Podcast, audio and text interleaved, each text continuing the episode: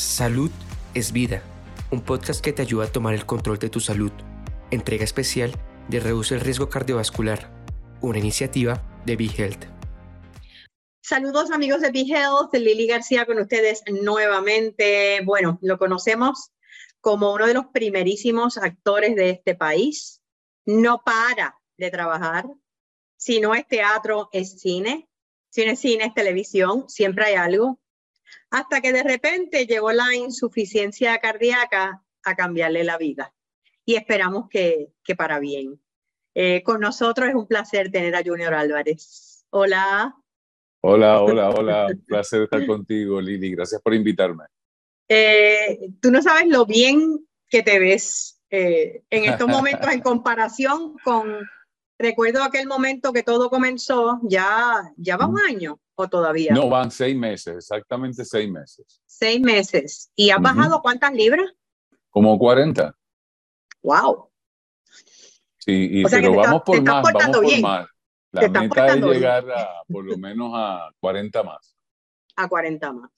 Deja, antes de entrar en el cambio de peso, que obviamente ha sido un cambio de estilo de vida, explícanos cómo comenzó todo esto. Entiendo que fue un ataque de isquemia ¿verdad? Eh, lo que llaman un pequeño coágulo, eh, originalmente. No, no, no, no, eh, no, Bueno, yo tuve un tía hace, justo antes de que empezara la pandemia, yo tuve un tía. Un tía, yo no yo nunca me he aprendido el nombre, una sigla tía, Tía, Ajá. No sé si es T-I-A o T-E-A. Yo, yo sé que es una, eso mismo, es un mini coágulo, es del tamaño de la cabecita de un alfiler que sube al cerebro, pero es tan diminuto que el cerebro lo combate y lo elimina, lo absorbe y tiene solamente un, un efecto de 24 horas. Eso es un ataque, un ataque, isquémico que le llaman. Isquémica pero eso no fue lo que me ocurrió ahora, eso me ocurrió antes de la pandemia. Okay. Y eso fue debido a ya unas taquicardias que me estaban dando en eh, uno de los ventrículos y estaba creando esos coágulos. Okay. Cuando, me, cuando llegó el primero, yo no sabía nada, ni de dónde salió ese coágulo, ni por qué me dio el tía. Nada. Simplemente, pues me dio y fuimos al hospital, el susto, y me dijeron, tienes que chequearte el corazón, tienes que chequearte, hacerte un chequeo general, y yo no lo hice.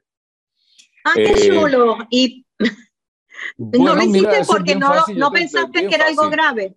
Nosotros, los hombres latinoamericanos, nosotros somos los machistas, nosotros no se supone que no nos duela nada. Si tú dices que tú estás enfermo, eso es signo de debilidad. Tú tienes que esconder cuando tú te sientes mal, tú tienes que callarte la boca, tú no puedes llorar, tú no te puedes deprimir. Esa es la educación que nos dan a los hombres y no nos enseñan a ir al médico, no nos enseñan a decir cuando nos duele algo, cuando nos sentimos mal. Entonces todo lo arreglamos con un dieta y ejercicio. Vamos a hacer dieta y vamos a caminar. Vamos a hacer dieta y vamos a caminar. Ah, porque lo que está es comiendo mucha lecho, mucho lechón. Pues no siempre es eso. Entonces, en mi caso, pues me ocurrió eso. ¿Y qué es lo que pensé yo? Pues lógicamente, ah, pues ponte a hacer ejercicio y ponte a hacer dieta y lo que sea que tú tengas se te va a quitar. Exacto. Pues no. Yo aparentemente, el, el 60, a mí lo que me dio fue una deficiencia cardíaca debido a un engrandecimiento del corazón. El corazón se ensanchó y perdió la, la habilidad de pompear. De pompear. Con fuerza pero eso fue uno solo de los lados. Entonces había uno que estaba pompeando correctamente y otro que no podía casi pompear. Entonces ahí se empezó a hacer un cúmulo de sangre, donde eh, yo estoy tirando para allá, pero acá no sacan la sangre rápido. Por lo tanto, ahí empieza eh, el corazón a funcionar mal, a latir mal, a destiempo los dos, eh, las dos partes del corazón, los dos ventrículos. Pues entonces, ¿qué pasa? Eh, cuando me ocurre dos años después, bueno, tres años después, que la pandemia fue... ¿cuándo? Fue hace tres, sí, hace tres años ya, dos años y medio, casi tres. Bueno, pues eh, eh, hace dos años y medio, pues bueno, hace dos años a mí entonces me da este, esta, empiezo a sentirme bien cansado, bien cansado. En las obras cuando iba me sentía súper cansado y, y, una cosa de que yo hacía ejercicios y me sentía cada vez peor y echando para atrás hasta que yo le dije a Magdali, bueno, mira, vamos finalmente. Después de años de ella y mi hermana diciéndome que fuera al médico y que me hiciera exámenes, fuimos para allá. Efectivamente, me encontraron una deficiencia en el lado izquierdo del corazón. Entonces, pues yo ahí sí me asusté y voy donde eh, empiezo a buscar contactos porque yo no tenía plan médico. Entonces ah. le digo a Ángela Meyer, Ángela habla con Dana Miró y Dana Miró me consigue a Joe Cardona. Eh, eh, y me dice, pues yo lo veo enseguida, tú sabes que conseguir una, una, cita, con cualquier especialista son meses. Joe pues es el hombre cardiólogo, ¿no? en una semana. Es cardiólogo, ¿no? Él es cardiólogo, sí, Joe Cardona. Entonces, cuando me atiende, me dice, mira, Junior, eh, esto es bien serio lo que tú tienes, tú estás bien malito, o sea, tú estás al 15% de tu corazón, tú te puedes morir ya ahorita, mañana. O sea, de esto la gente se muere y se le llama muerte súbita. Porque tú no tienes ningún síntoma, tú te sientes bien, estás cansado, te sientes como débil, y te moriste. Sí. Entonces, eso no te da break, no te avisa, no te fuap y te fuiste 17. Tú necesitas un chaleco de defibrilador ahora mismo. Y llama a Banch Viñas, a Héctor Banch Viñas, que es uno de los cardiólogos eh, del cardiovascular. Él, es electrofísico, él es cardiólogo y es eh, de trasplantes de corazón también. Tiene las tres especialidades. Entonces, él le dice, mira, necesito para Junior Álvarez esto, eh, para un paciente que tengo, necesito un chaleco de fibrillador, el tipo no tiene ni plan médico, lo necesito gratis. Y el tipo le dijo, pues mira, yo lo tengo yo, olvídate, vamos a dárselo. Si el hombre lo necesita ya, pues vamos a dárselo y después bregamos con eso. Y efectivamente, en una semana me consiguieron el chaleco. Ay, Junior, qué Me lo dieron el martes y el jueves yo me fui flatline aquí en la casa dos días después de ponerme el chaleco. Si yo Cardona no me el, chaleco te reactivó. El chaleco me revivió. Yo estoy viendo televisión, se llama Muerte Súbita. Y así mismo fue. Yo estoy viendo televisión, hablando con Magdalena y digo, ay, yo me siento medio mareado. ¡Pum! Flatline, muerto. Y ahí él, eh, inmediatamente el chaleco, que es como una computadora que tú tienes attached a ese chaleco, se da cuenta de que el corazón no está, no está latiendo, ¡boom! y tira un cantazo. Ese cantazo, un cantazo leve que él tira primero, y yo con eso me despierto nuevamente, revivo, pero el corazón no logró correr, coger el ritmo correcto y se quedó en una taquicardia. Ok. Se quedó bien rápido y el, la máquina detecta que el corazón no está latiendo bien. Y es bien cómico, digo cómico dentro de lo trágico, porque eh, la máquina empieza a hablarte y empieza a decir, transeúntes, no se acerquen. Eso es por si alguien te pasa eso y hay alguien cerca. Dice, transeúntes, no se acerquen. Paciente, apriete los botones. Y hay dos botones que tú tienes que apretar. Si tú no aprietas los botones, ella te va a dar otra descarga más. Claro. Fíjate cómo es la computadora. Ya le dice a todo el mundo, no se pegue nadie.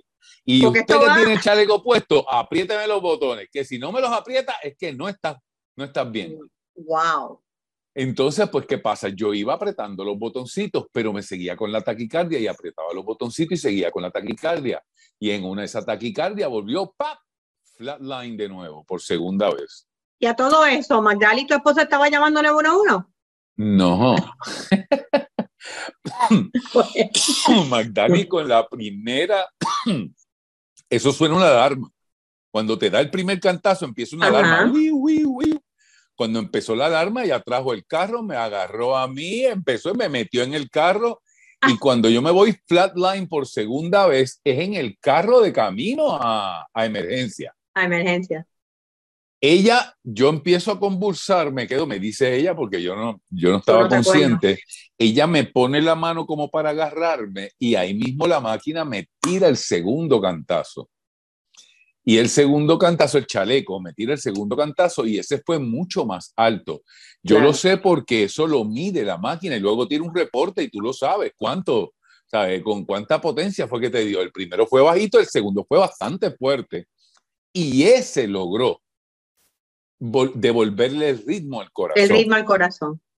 Claro. Ahí yo recobro nuevamente la, o revivo por segunda vez. Y, ya ahí estábamos llegando al hospital. Y de ahí en adelante, pues me estabilizaron en el hospital y, así fue que me ocurrió. ¿Cómo estás luego, hoy? hoy? para terminarte, luego se descubrió que el 60% de las ocasiones que ocurre esto, esta deficiencia cardíaca, es por bloqueos en las arterias. ¿Qué quiere decir? Las arterias están tapadas, no llega bien la sangre, el corazón no puede bombear bien. Pues, ¿qué hacen? Te hacen un cateterismo, te, destapan las arterias o las venas, empieza a llegar el flujo nuevamente eh, correcto al corazón y sigues trabajando normalmente. Ese no es mi caso. Mi caso, yo tenía todas las arterias y las venas limpias. No me diga. Sí, o sea, que los lechones y las alcapurrias que te has comido en tu vida no se quedaron ahí. No. porque yo siempre he hecho ejercicio, yo siempre he, comido, como me dice mi hija, mi hija siempre ha tenido una filosofía conmigo de añade, papi, no quites, añade. Por ejemplo, tú comes chuleta con tostones, pizza, carne frita, cómetela, pero añade, añade vegetales, añádete una batidita por las mañanas, si siempre te haces un sándwich de jamón, queso y huevo, hazte dos días a la semana una batida de, frutas con, con avena y con... Entonces no estás quitando el jamón, queso y huevo, pero le estás añadiendo una batidita. Sí, estás balanceando. estás balanceando. Entonces con esa filosofía yo llevo muchos años y cuando de verdad me hicieron el chequeo, pues estaban mis arterias bien. Él me dice entonces que yo caigo en un 40% que se compone de muchos, muchos eh, por cientos chiquitos y razones chiquititas que hay veces que ni se sabe. Me dice, ¿tú viviste fuera de, de Puerto Rico en algún momento? ¿Viajaste por algún periodo largo? Le dije, sí, yo viví dos años en, en, Venezuela y viví un año casi en Argentina. Me dice, ¿estuviste en fincas en esos, en esos países? Yo dije, sí, estuve grabando en fincas de caballos en Argentina y estuve también grabando en distintas partes de Venezuela, inclusive estuve trabajando tres meses en el llano venezolano. ¿Y qué tú comías por allá? Pues de lo que había, de lo que se cazaba en el monte, me decía. Claro. Tú tienes que haber cogido una bacteria allá. Ah, en algún lugar tú cogiste una ah. bacteria y esas bacterias que tu cuerpo no está acostumbrado a digerir, se ubican en alguna parte. algunas les gusta el cerebro, otras les gustan los pulmones, otras les gusta el corazón. Pero ellas solas no son lo suficientemente dañinas como para hacerte el daño. Ellas necesitan aliados en tu cuerpo. ¿Y cuáles fueron los aliados que encontró en tu cuerpo? Sobrepeso, alta presión, apnea del sueño. Entonces, con esos tres muchachos que ella se encontró en mi, en mi cuerpo, dijo, ah, vamos a hacer fiesta, yo tengo tres guerrilleros aquí. Hay party, hicieron un combo. hay party, hicieron un combo y empezaron a joderme, perdón, a dañarme el sistema. hasta que eh, ocurrió ese, en, ese agrandamiento del corazón y esta deficiencia cardíaca. Que una vez descubren eso, ¿qué hacen?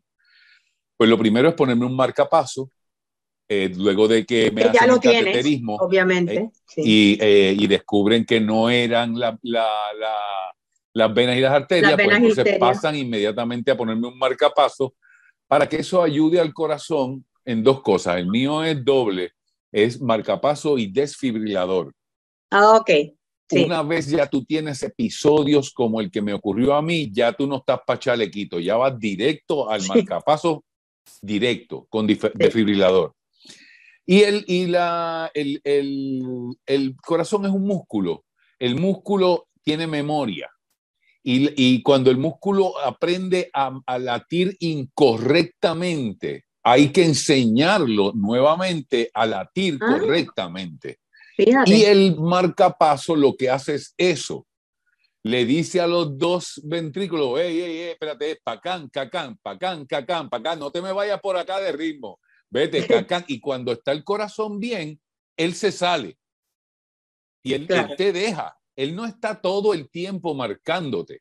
Él está solamente cuando se sale de ritmo, es como que, hey, la clave viene, viene, ahora todo el mundo. Ahora es. Ok, ya estamos en clave, vayan solo. Así pues, es increíble la tecnología. No, increíble. O sea, tú estás vivo gracias a la tecnología. Gracias a la tecnología. Pues entonces me ponen eso. Me hacen también un tercer procedimiento que es una...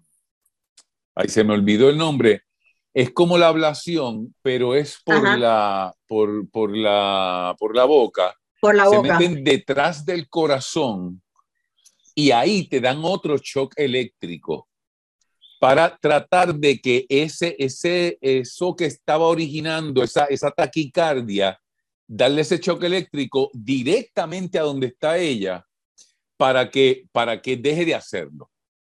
Luego más adelante, entonces se hace el cuarto procedimiento, que es la ablación. La ablación es que entran por la ingle, llegan hasta el corazón y exactamente donde está la vena la queman. No es que le dan un cantazo de corriente, la queman. La queman. ¿Qué hace eso? Cuando viene el loop de, la taquicardia, llega ahí y se desaparece, porque no tiene para dónde, no tiene carretera. No tiene para dónde, ir. No. Entonces no puede hacer el loop de la taquicardia, sino que llega pap y se, y se muere. Por lo tanto, evitan forever así la taquicardia y los posibles coágulos. Una vez hacen esos cuatro procedimientos, de aquí en adelante ahora es medicamentos, ejercicio, alimentación y eh, pues ir subiendo ese porcentaje del 15 al 50%. En este momento me encuentro en el 30%. Wow, ya del 15 he subido al, en seis meses, he subido al 30. ¿Y físicamente cómo se siente eso? O sea, ¿cuán distinto te sientes hoy a hace seis meses? Bueno, mira, ¿qué te puedo decir? Yo caminaba de la sala aquí a la oficina y me cansaba. Me tenía que sentar. Hablaba contigo y me cansaba. Comía y me cansaba. O sea, yo no podía, yo no podía sacar la basura porque me Ningún, ningún esfuerzo físico, ninguno. Ninguno una bolsa de basura, sacarla desde mi casa hasta la parte al frente, que son 20 metros, porque yo iba en el campo, 20 metros, no podía, no podía. Entonces, cada vez que empezaba a caminar y a tratar ese ejercicio, era una, una cosa bien fea, bien mala. Me estaba afectando en el trabajo y yo disimulaba, tú sabes, y trataba de integrar el cansancio a los personajes. Y me preguntaban qué me pasaba y yo disimulando.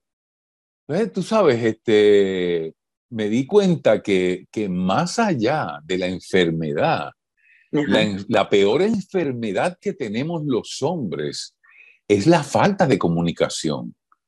Es, el no entender que tenemos que hablar y tenemos que, que cuidarnos y tenemos que, que demostrar cuando realmente no nos sentimos bien. Esta cuestión de que tienes que ser el más fuerte, de que no te puedes enfermar, de que no te puedes sentir mal, porque eso es sinónimo de debilidad. Porque no, porque me botan del trabajo, porque no, ah, porque mi esposa no me va, a pensar que yo no sirvo para, porque mis amigos van a pensar que soy un pendejo, porque, ¿entiendes? Entonces no sí, hablas. Sí, sí, Pero, pero fíjate, eh, yo creo, yo creo, que la lección la has aprendido para bien. Yo siempre lo comparo cuando doy mis charlas en que hay una diferencia bien grande entre ser débil y ser vulnerable. Y lo que no se habla, no se sana. Definitivamente, definitivamente. Yo creo que esto ha sido una lección bien grande. Eso sí, este, mucha gente me ha preguntado si he tenido alguna experiencia, eh, ¿verdad? Ultrasensorial de esta, ¿verdad? esotérica, esotérica, espiritual. Esotérica, esotérica, ok. Pues entonces, eh, eh, desafortunadamente lo mío fue un quickie. o sea, fue, la muerte fue súbita y así mismo de súbito me mandaron para atrás no sé dónde fue, de dónde me mandaron para atrás. No sé cuál era el camino que yo iba porque yo Pero no, viste una luz, no, no viste una luz, ni nadie te, te dio un mensaje. No vi la luz, no vi el túnel, no vi nada. Nada. Qué bueno, qué bueno. Pero eso sí, tuve una, una revelación Ajá. en, en el hospital. Mientras yo estaba abajo en emergencia, yo empecé a sentir una voz que me decía, no es tuyo. Yo decía, ¿qué? No es tuyo, eso no es tuyo.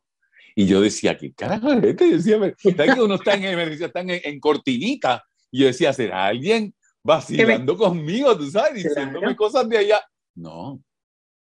Yo miro, chequeo, ajá, ¿quién es? No, eh, nada. Y dejo de escuchar la, la, la voz. Y cuando subo a, La habitación. a intensivo, Arriba, que me, ya me estabilizan abajo, que entonces subo intensivo. Eh, en intensivo me recibe una, una enfermera, ¿verdad? Graduada, que, que, que te da, te explica cómo es el procedimiento ahí. Yo le digo, mire, este, disculpe que ya yo estoy aquí, me siento un poco mejor y yo me hice pipí dentro de, de, sabes, de, de esta situación, me hice pipí encima y me gustaría cambiarme. Mi esposa me trajo una ropita, o sea, tuvieron la deferencia de dejar a Magdali pasar a, intensivo, que eso A no se puede. intensivo. Sí. Entonces yo digo, mi, mi esposa me trajo una, una ropita y Una ella me ropa. dice, me dice, no, eh, yo te voy a cambiar, yo te voy a bañar ahora y te voy a poner una batita y un pamper. Y yo le digo, no, no, no, mire, eh, mi esposa me trajo una ropita y ella me dice, no, no, e- escúchame bien. Tú no te vas a levantar de ahí. Tu esposa simplemente puede acompañarte, no puede hacer nada. Nada. Y si, y si tú quieres hacer número uno, un número dos, lo vas a hacer en el pamper que yo te voy a poner y soy yo la que vengo a limpiarte. ¿Entendiste Oh cómo es ahora? Y ahí mismo me agarra y me baja los pantalones, me quita la camisa y me quedo en nu. Y esa mujer agarra un chop y cuando me mete ese chop para limpiarme la misma raja, me dice, este culo no es tuyo, le pertenece al Estado. Y terminó de limpiarme y de ponerme mi batita y de ponerme mi pamper. Y ahí fue que yo descubrí por qué es que las batitas tienen la raja a la parte de atrás. En la parte de atrás. Porque una vez usted entra en un hospital, hermano mío, ese culo no le pertenece a usted ya. No ¿ok? le pertenece. No. De hecho, no, eh, cualquier es del persona le planeta, es del pertenece al planeta. Estado. Le pertenece al Estado, Lili. Y cualquier persona que tenga carnet del gobierno puede entrar a chequearte. Por lo, Ujú. por lo menos en mi caso había una señora de ornato que entraba por las mañanas y me decía, ah, buenos días, yo soy la de ornato, vengo a hacerle el trimming. Y te agarraba y te sacaba la batita para el lado y te echaba las partecitas para el lado y empezaba, pero no pedían Mira. permiso, Lili, eso es del Estado. Tú ves lo que yo te dije, que si nosotros nos dejamos, vamos a seguir aquí hablando y dando chistes. Y Aquí hay un libro y aquí hay un stand-up y aquí hay una obra de teatro. Eh, yo me imagino que cuando tú vuelvas a trabajar, aquí hay material que ya tú estás escribiendo, ¿verdad que sí? No, definitivamente que viene un, un, un, eh, stand-up comedy basado en precisamente pues todo esto, porque lo único que nunca me ha abandonado, gracias al Señor, es el, el humor. Eh, y eso pues lógicamente también sana, el humor sana, lógicamente, ah, bueno, en mí no me ha abandonado el, el humor, Eh, fuera no me ha abandonado mi familia, Magdali, mi hermana, mis hijos, no me ha abandonado el pueblo de Puerto Rico, ha estado conmigo. Contigo Este, no siempre. me ha y, la- no, y Los nada. Ángeles médicos alrededor tuyo que te han apoyado. Ángeles, bien duro y que me han atendido, chavo, no chavo, tarjeta de, de- o no tarjeta de plan médico, no plan médico, venga para acá, lo atendemos y vamos a salvarle la vida. O sea, yo le tengo un agradecimiento al pueblo de Puerto Rico increíble, definitivamente. Pero entonces viene, lógicamente, de todas las cosas que me pasaron, viene un stand-up. Hay un libro que ya yo había escrito antes, que era de autoayuda para el hombre, que no tiene que ver con esta situación que me Ah, ocurrió. no. No, sin embargo, tiene todo que ver porque Todo es un, que ver. libro sobre la comunicación. Cómo el hombre debe empezar a tratar de comunicarse mejor para tener una mejor salud, una mejor vida, para ser Y feliz, comunicarse, la y paz. comunicarse con sí mismo. Exactamente. Aparte de con los demás. no aprendemos eso. Y yo, pues, lógicamente, no soy ni sociólogo, ni sexólogo, ni, ni, ni psicólogo, ni psiquiatra, pero soy hombre y las he pasado y, y he logrado entender que soy un machista, he logrado empezar a deconstruirme y, he empezado a tratar de evolucionar correctamente.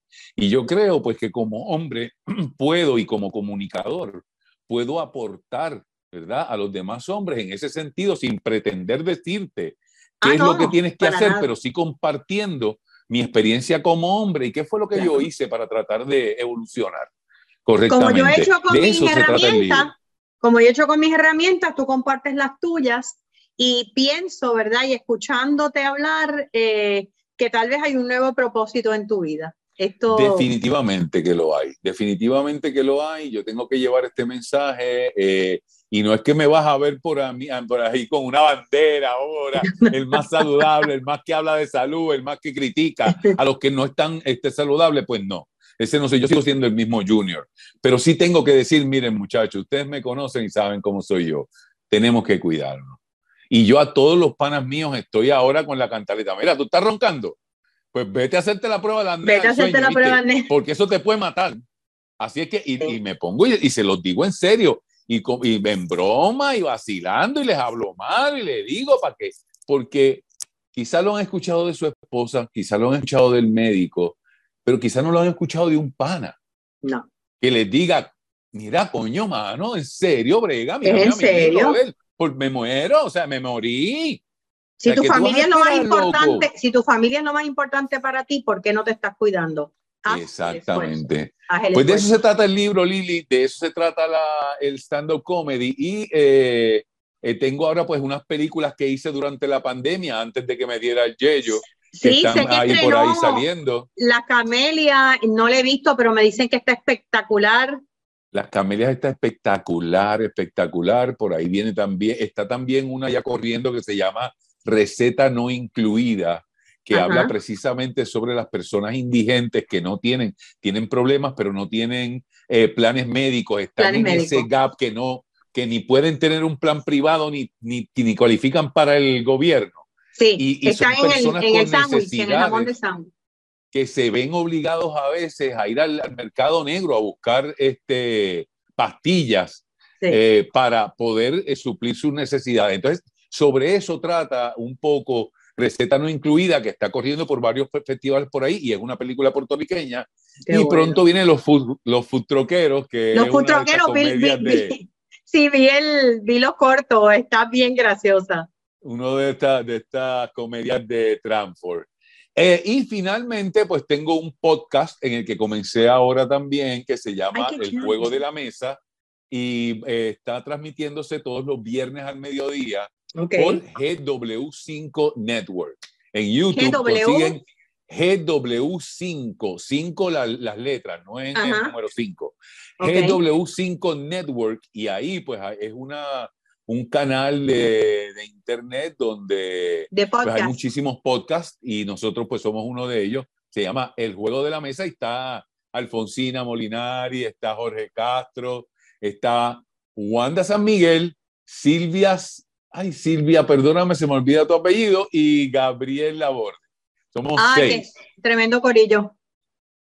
Así que pues nada, qué bueno, eh, Junior, que estás, entusiasmado, estás haciendo cosas nuevas, eh, te sientes mejor, puedes botar la basura ahora que antes no podía. Definitivamente eh, me siento mucho mejor, mucho mejor. Estoy haciendo cosas que no hacía, como ves, no he parado de hablar y no me he cansado. Así es que eso. También te pido disculpas, pero es que estoy solo en la casa hace seis meses y estoy que hablo como un loro, hablo con las paredes, hablo, hablo con, con lo que sea. Para, para, para, eso estamos, eso es maravilloso cuando tú haces una entrevista a alguien que es piloto automático, porque tú le haces una pregunta y haces el resto de la entrevista sola. Yo soy así cuando a mí me entrevistan también. Ah, así es pues que me puedo identificar. Así es, pues estoy con eso, estoy bien entusiasmado. Yo eh, dentro de la planificación planificamos cogernos, eh, cogerme un año completo de break. De break para llegar al 50%. Ya van seis meses. Yo tengo programado para empezar a trabajar ya en, o sea, en las tablas, ya en teatro directamente eh, en abril. Tengo ya varias ofertas de, de, teatro para empezar el año ahora 2023. Desde abril en adelante voy a estar. Por ahora, pues estoy con el podcast, que eso es simplemente pues llegar allí, te sientas, hablas y discuten los temas, no es nada complicado. Eh, sigo con mi libro que va a ser publicado también en abril, sigo escribiendo de el stand-up eh, y ya, y preparándome para el año que viene cuando arranque. Qué maravilloso, Junior. Gracias de verdad por darnos este ratito. Eh, sé que te quedarías más porque estás loco por seguir hablando. me le das un abrazo a Magdalena, tu esposa, que, que si es difícil para el paciente, también para los cuidadores, eh, que ese es otra, son otros 20 pesos y otra, otro tema de qué hablar que en algún momento le entrevistaré también a ella. Y gracias de verdad.